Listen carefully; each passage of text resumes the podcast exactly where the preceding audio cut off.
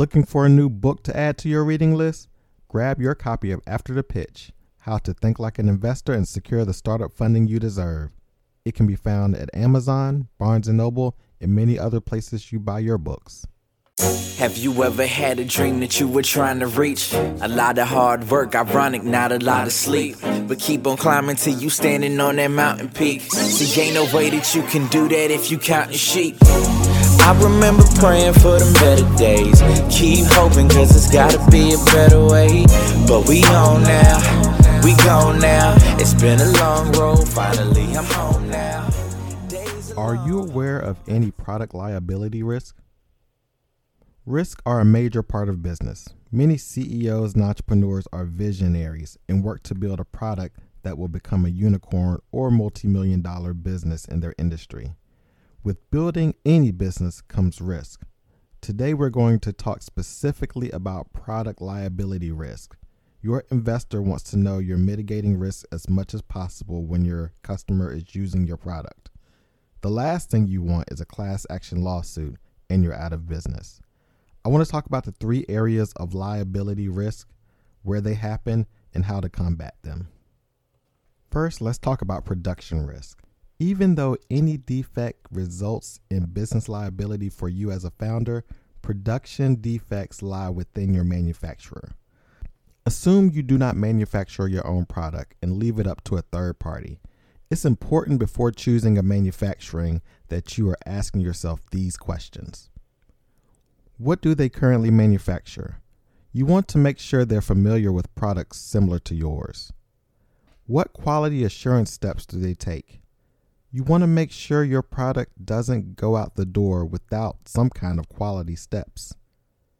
Where are the components for my product coming from? You want to make sure your products are high quality. Too many times we've heard of materials catching on fire, breaking, or being contaminated with some kind of foreign substance. Finally, what is the production capacity of this third party? You need to know this for several reasons. Are they big enough to grow with your company? Do they have a limit on how much they can produce because of other clients they have? If they're behind on schedule, do they have the ability to catch up? Next are design defects. Design defects are on you as a company. How you design the product really matters. If you have small parts, jagged edges that could cut someone, or material that could create the opportunity for suffocation, consider your design. Sometimes these are unavoidable, but design defects are considered unreasonably dangerous to the product user. You are fully responsible for your design, not the manufacturer. Finally, disclaimers and warnings.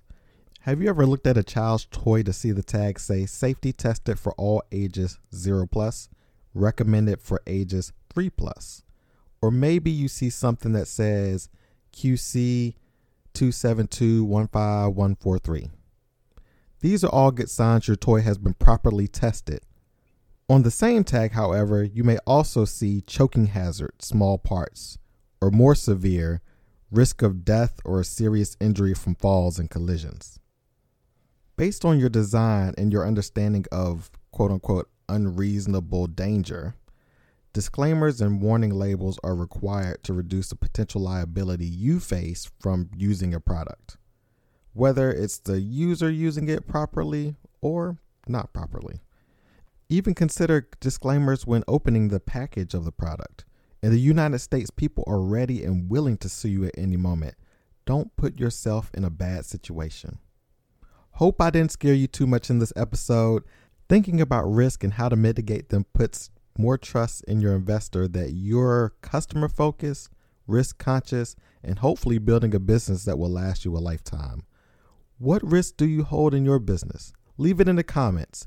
That's all for today. I'm your host, Adrian T. Marable. Until next time, and remember, if you don't invest in risk management, it doesn't matter what business you're in, it's a risky business.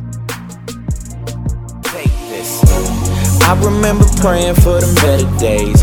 Keep hoping, cause it's gotta be a better way. But we on now, we gone now. It's been a long road, finally I'm home now. Days are long, nights are cold. Staying strong till it's time to go.